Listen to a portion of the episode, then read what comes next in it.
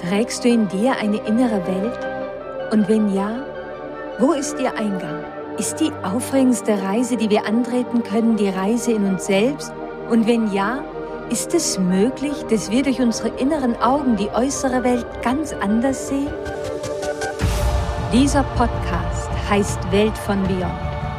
Und irgendwo zwischen dem Dunkel der Nacht und dem Tagesanbruch ist der Zugang zu deiner inneren Welt.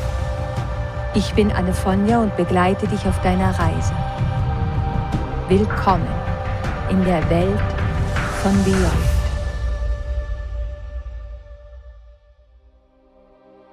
Herzlich willkommen auf unserer Reise Beyond. Ich glaube, keine Reise, die wir bisher hier gemeinsam angetreten haben, fiel mir so schwer zu erzählen wie diese hier. Von allen Bewohnern unserer inneren Welt, von denen ich dir bereits erzählt habe, ist mir keiner so schwer gefallen, wie es mir jetzt schwerfällt, über den Archetypen des Süchtigen zu erzählen. Nicht, weil er mir fremd ist oder er nur wenig mit mir und meinem Leben zu tun hätte. Nein, das, das ist es nicht. Ganz im Gegenteil. Ich kenne ihn sehr gut. Und er ist mir schon so oft begegnet. In meinen eigenen Süchten, in den Süchten von Menschen, die ich kannte und ich bin ihm begegnet in einem Menschen, den ich so sehr geliebt habe und in dessen innerer Welt der Süchtige die Oberhand gewonnen hatte. Es war sechs Monate, nachdem ich in die uralte Stadt gezogen war, als mir ein alter Freund in einer E-Mail schrieb, es tut mir so leid. Wir haben es auch erst heute erfahren. Ich weiß, wie sehr ihr euch geliebt hattet, Deswegen schreibe ich dir. Ich saß in einem Internetcafé und als ich fertig gelesen hatte, lockte ich mich aus, bezahlte und setzte mich auf einen Fenstervorsprung neben den Eingang. Ich fummelte zittrig in meiner Tasche auf der Suche nach einer Zigarette, fand eine, zündete sie an und während ich dort benommen rauchte und die Menschen im Gastgarten gegenüber sich fröhlich unterhielten, da kam mir alles so unwirklich vor. Ich sprach nicht über meinen Schmerz und meine Trauer. Nicht an diesem Tag und auch nicht an den vielen Tagen, die folgen sollten. Es gab viele Gründe, warum ich nicht darüber sprach. Aber ein Grund war, dass ich Angst hatte, dass, wenn ich von meiner Trauer sprechen würde, jemand fragen könnte, woran er gestorben war. Dann hätte ich von seiner Sucht sprechen müssen, und ich wollte auf keinen Fall die Worte hören, die dann meist folgten. Ich wollte auch nicht das betroffene Schweigen hören oder das Mitleid in den Augen der Menschen sehen. Auch wenn es ungerecht war und sie es sicher nicht so meinten, so hatte ich immer das Gefühl, dass sich hinter dem Mitleid die Gedanken verbargen, dass es ja schon tragisch ist, wenn man seelisch so instabil ist, dass man keine Macht mehr über sein Tun hat. Das alles wollte ich nicht. Nicht mehr. Jetzt, wo alles vorbei war. Nicht mehr hören müssen, er ist versumpft oder er hat sich nicht in den Griff bekommen. Ich habe erst später verstanden, dass meine Wut und meine Verzweiflung darüber viel mit mir auch zu tun hatten und mit meinen eigenen Schwierigkeiten Frieden zu schließen mit dem Süchtigen in meiner eigenen inneren Welt. Dass das, was ich den anderen vorwarf, eigentlich auch ein Stück weit meine eigenen inneren heimlichen Gedanken waren, mit denen ich mich selbst bewertete, abstrafte, wenn ich es nicht schaffte, das Rauchen aufzugeben. Auch wenn ich keine Sucht nach Alkohol oder Drogen hatte, so war da doch das Rauchen. Und mit der Zeit entdeckte ich, dass es da noch andere Süchte gab, die ich als solche gar nicht gesehen hatte. Wir vergessen nämlich oft, dass es viel mehr Süchte gibt, als die nach Substanzen oder Essen. Zum Beispiel die Sucht nach Anerkennung. Ich glaube, dass das der Grund ist, warum William Morgan immer sagte, dass es viel Mitgefühl braucht, die Bewohner der eigenen inneren Welt zu entdecken. Wenn wir kein Mitgefühl uns selbst gegenüber haben, dann werden wir bestimmte Archetypen in uns versuchen zu verdrängen. Und wir werden versuchen, sie mit Gewalt loszuwerden. Einige Bewohner fallen uns leicht. Das Opfer, der Empath, der Liebhaber. Ja, Die können wir in unserer eigenen inneren Welt sehen. Aber was ist mit dem Süchtigen? Da braucht es ein gesundes Selbstwertgefühl, diesem Bewohner in der eigenen inneren Welt zu begegnen und keine innere Macht dabei zu verlieren. Vielleicht braucht es sogar mehr Mitgefühl als Selbstwert, uns unsere dunklen Seiten anzusehen, die Teile von uns zu sehen, die andere vielleicht an uns verurteilen, die wir vielleicht an anderen verurteilen oder für die wir uns selbst verurteilen.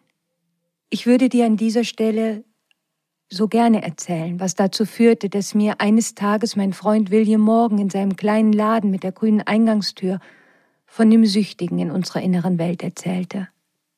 Aber ich kann es nicht.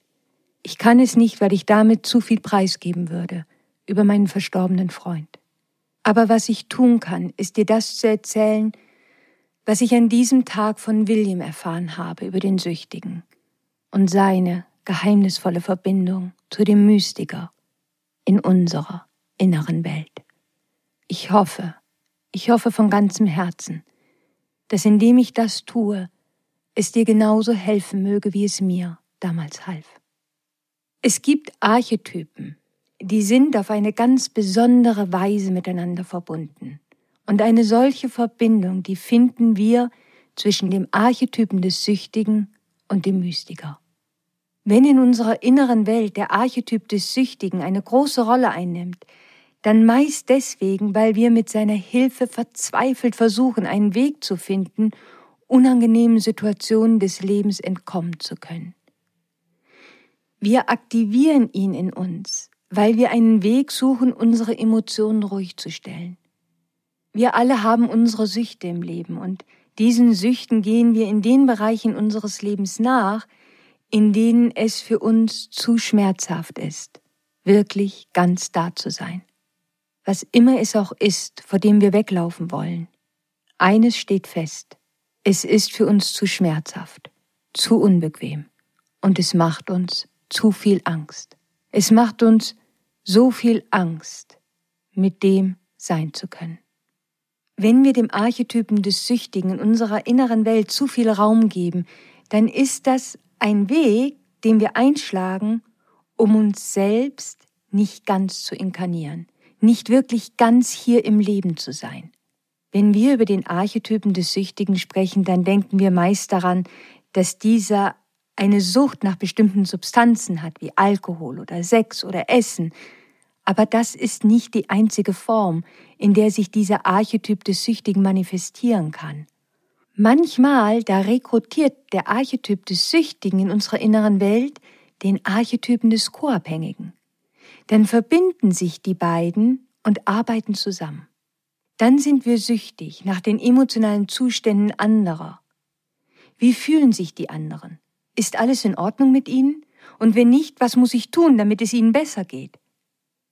Und so kann der Süchtige in uns sich mit dem Archetypen des Co-Abhängigen verbinden.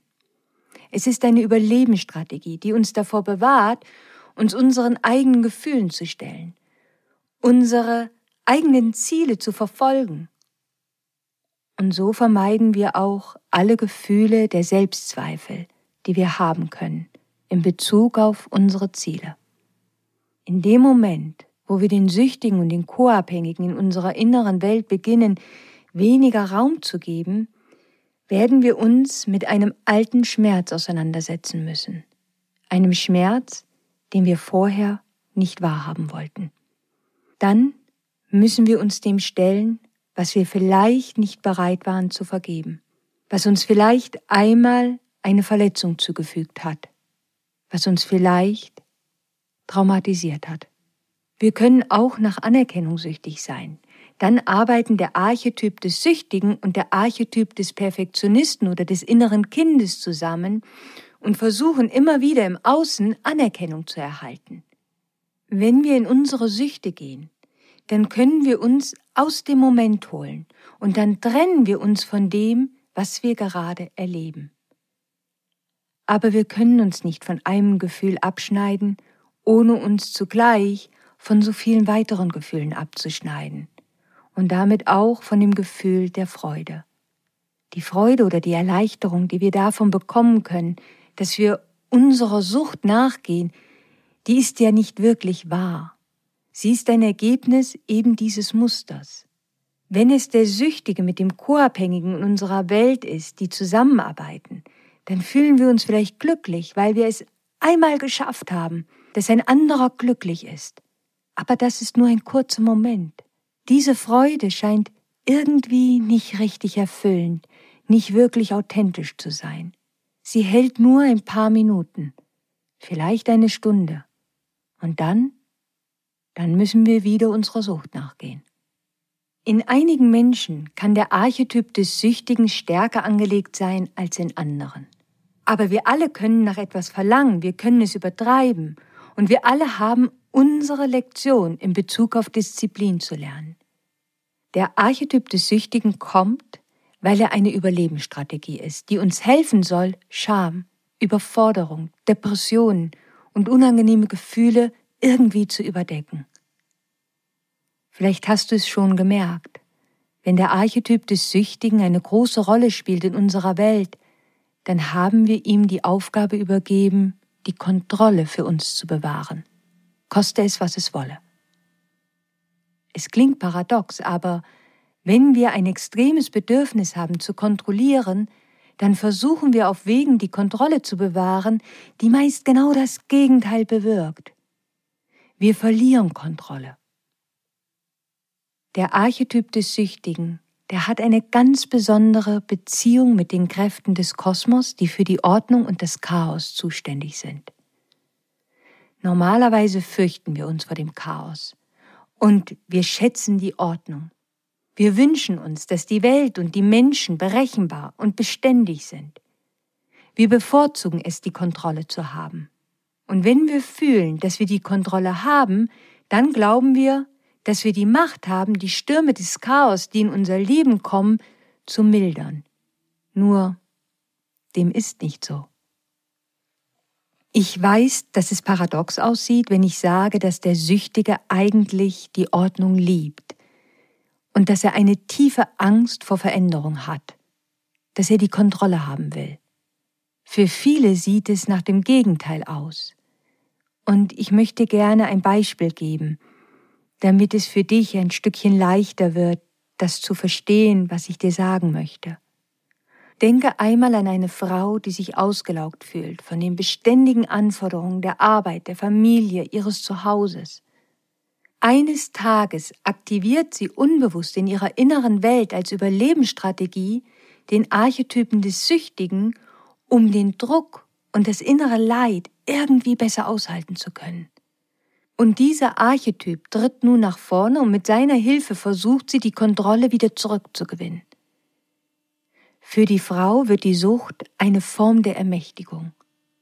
Sie fühlt sich ermächtigt, ohne dass sie wirklich eine Veränderung vornehmen muss und die inneren und äußeren Ursachen ihres Leides angeht. Meist rekrutiert der Archetyp des Süchtigen auch den Archetyp des Lügners in uns so wird in unserem Beispiel die Frau irgendwann aufgrund ihrer Sucht anfangen, ihre Familie zu belügen. Aber das, was wirklich geschieht, ist, dass sie sich selbst täuscht.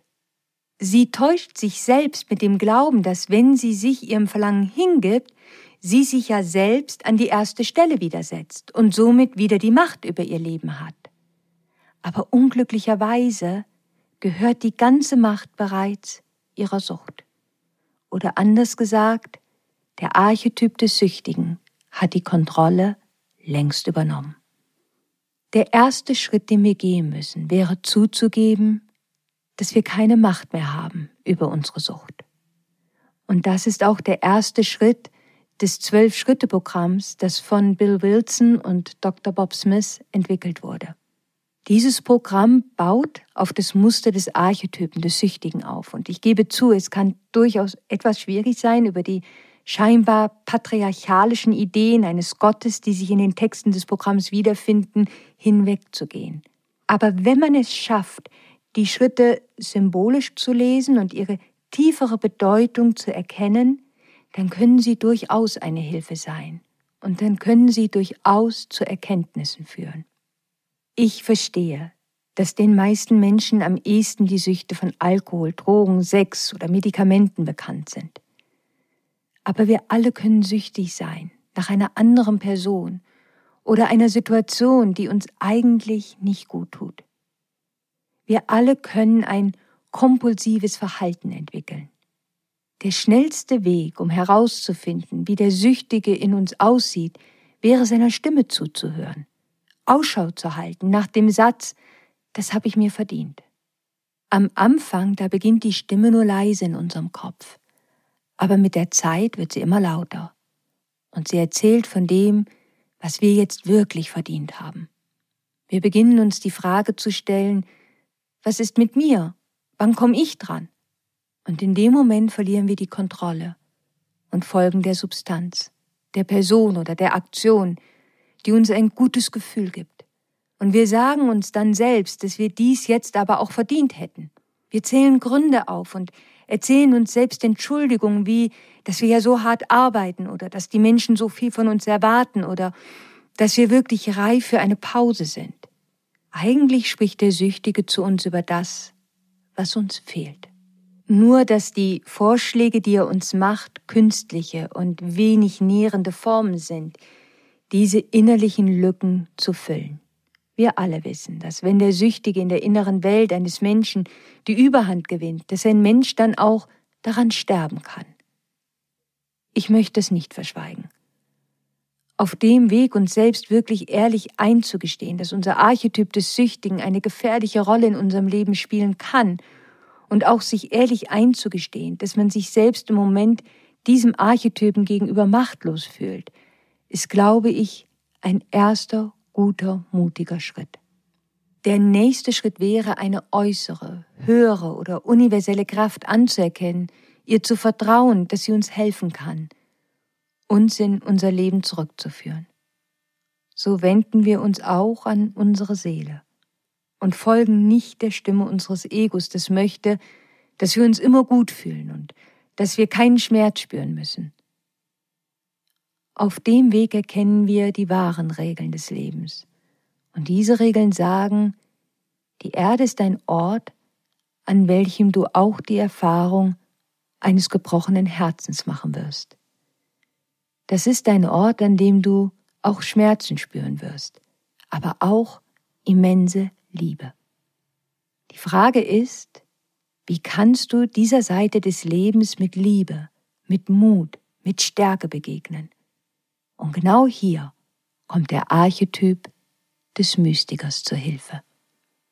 Ich weiß, dass die meisten von uns, wenn ich Mystiker sage, vielleicht ein Bild haben von einem Wesen, was in einem Raum sitzt und meditiert. Das muss aber nicht unbedingt der Fall sein. Weißt du, ich glaube, dass all die Meditationskurse oder die Yoga-Klassen, die wir in einem geschützten Raum erleben, nur eine Vorbereitung sind auf die wahren Meditationsklassen und Yoga-Klassen, die uns da draußen erwarten, wenn wir den geschützten Raum verlassen haben wenn wir anderen Menschen mit Liebe und Mitgefühl begegnen können, wenn wir in der Lage sind, nicht zu bewerten, zu verurteilen. Ich sehe Meditation, Gebete oder Yoga als Wege, uns selbst zu disziplinieren, als Wege, um in Kontakt zu kommen mit unserem inneren Mystiker.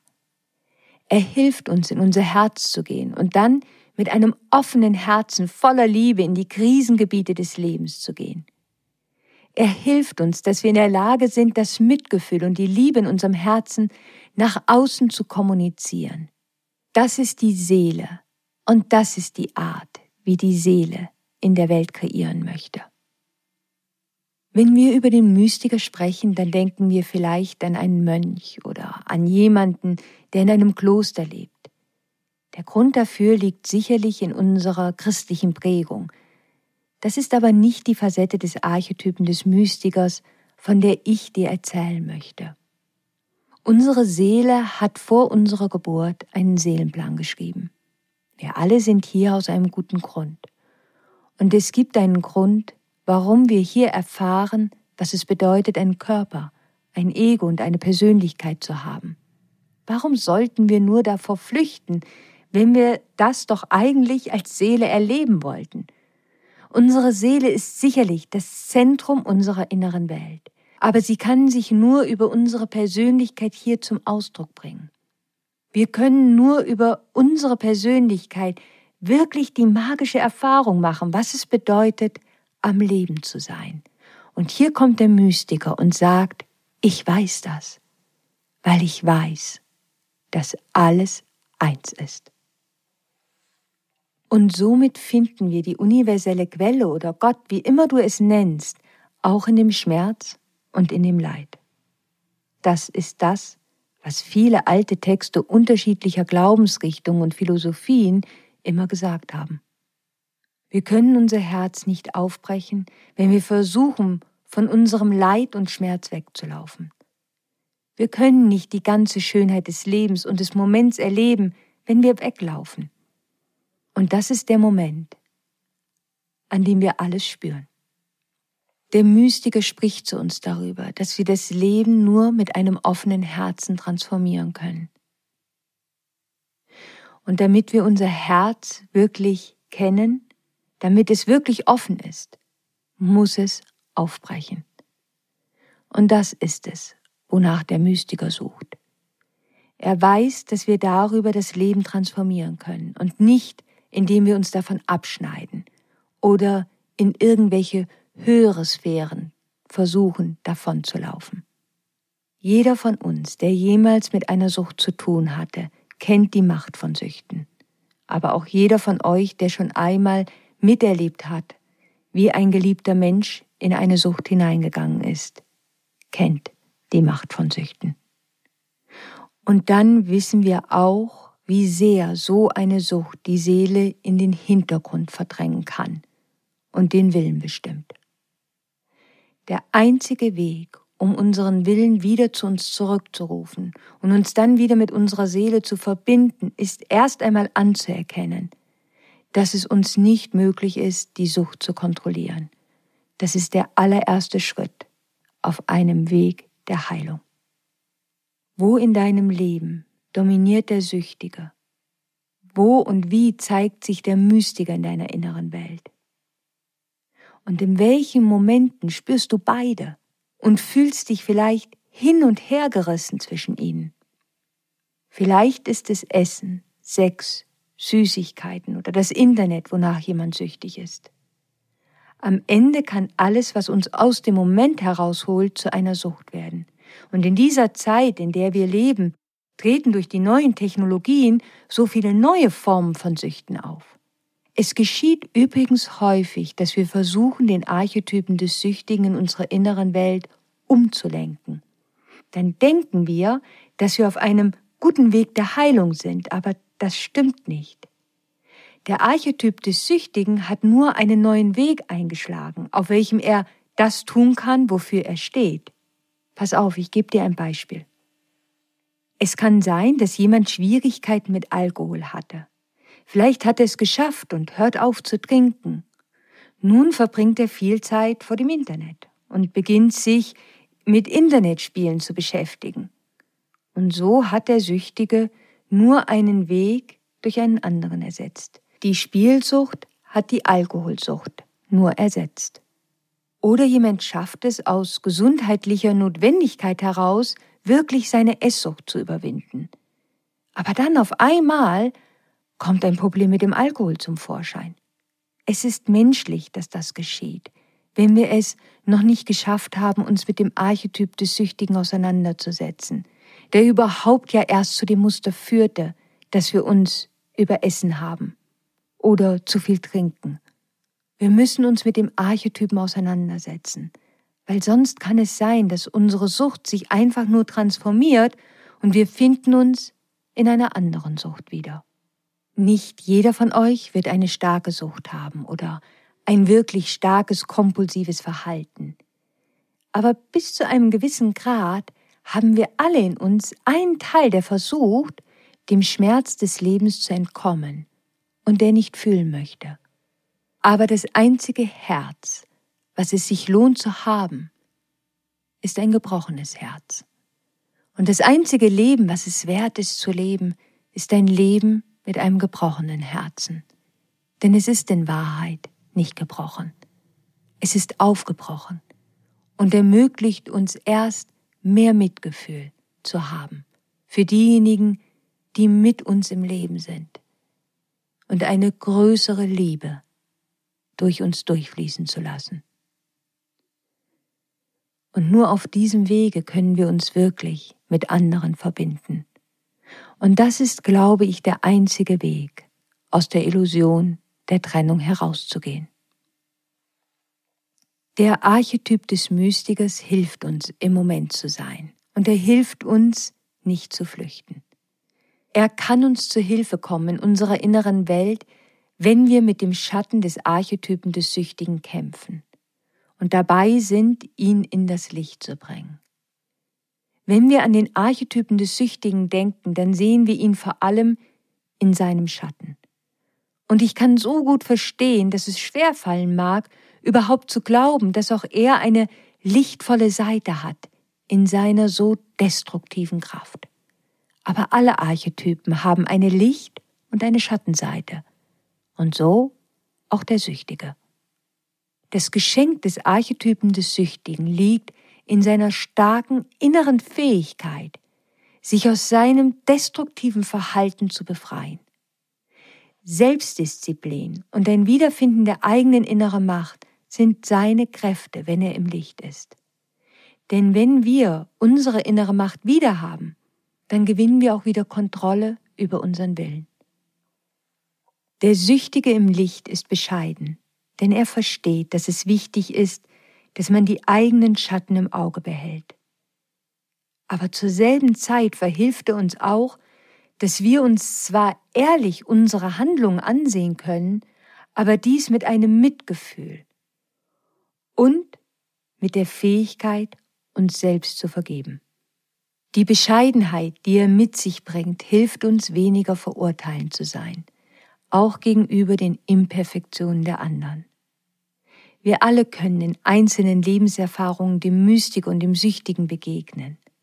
Aber Natürlich nicht jeder von uns hat diese als machtvolle Archetypen in dem eigenen Seelenvertrag stehen. Was für eine Seele könnte diese beiden Archetypen wirklich als starke Faktoren in ihrem eigenen Seelenplan nun geschrieben haben? Weißt du, ich habe in meinem Leben viele Menschen getroffen, die mit dem Archetypen des Süchtigen in ihrer inneren Welt kämpfen mussten. Einige davon waren und sind meine besten Freunde. Und es sind einige der wundervollsten Seelen, denen ich begegnet bin.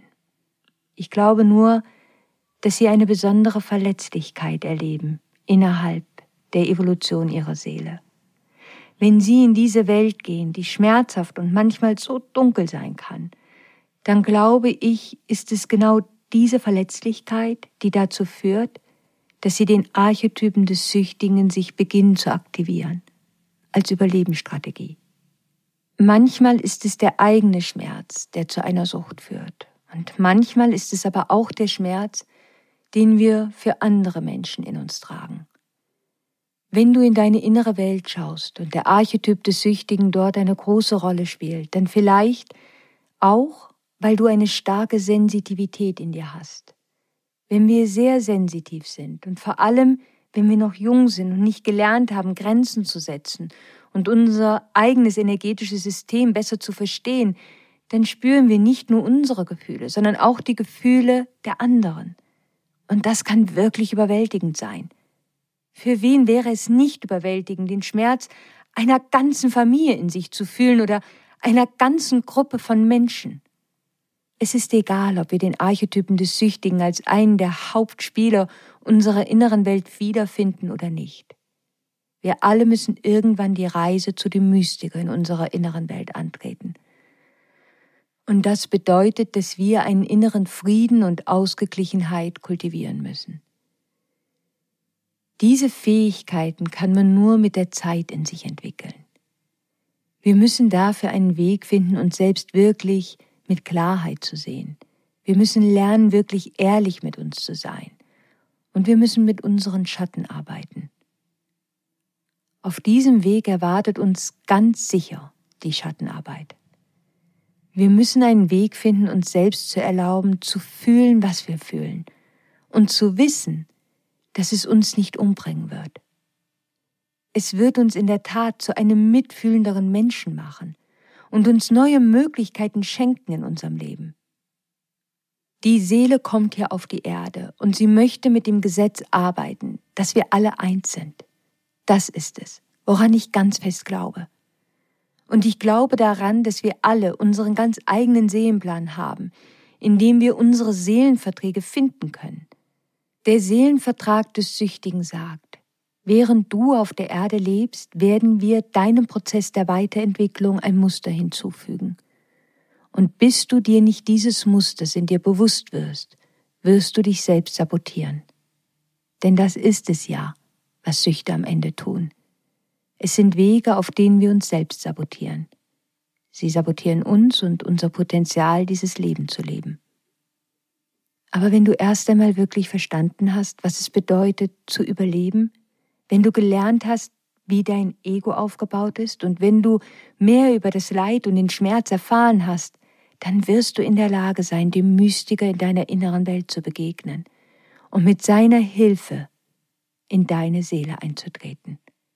Und aus diesem Ort in dir wirst du nicht nur andere Menschen, sondern auch die Kultur, die Gesellschaft oder deine Familie, dann wirst du die Seele dieser Dinge verändern können. Das ist die Macht des Mystikers.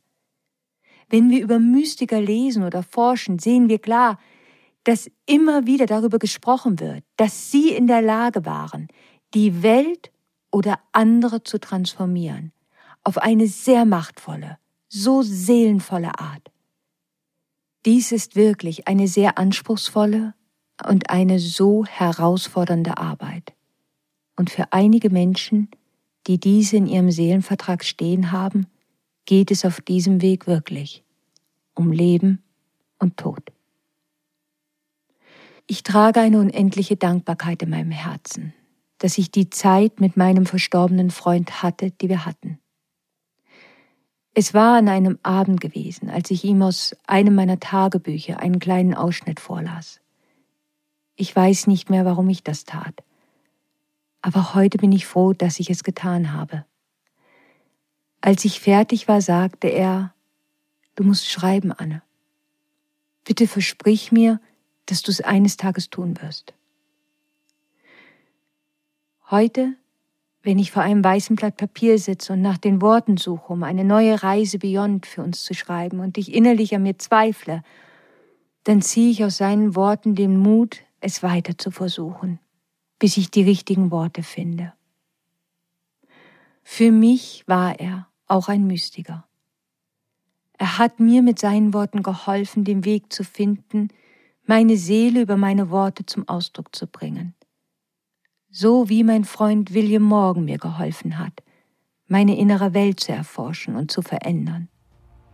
Und ich hoffe, ich hoffe so sehr, dass Sie beide wissen, wie anders mein Leben wäre, hätte ich Sie nicht getroffen. Und hiermit sind wir am Ende unseres heutigen Abenteuers angekommen. Auf meiner Instagram-Seite Annefonja findest du auch eine Post zu unserer heutigen Episode. Und ich würde mich sehr freuen, wenn du mir dort deine Gedanken dazu schreiben magst. Am kommenden Dienstag um 5 Uhr am Morgen treffen wir uns wieder hier zu einer neuen Reise in die Welt vom Beyond. Und bis dahin, stay magic, always.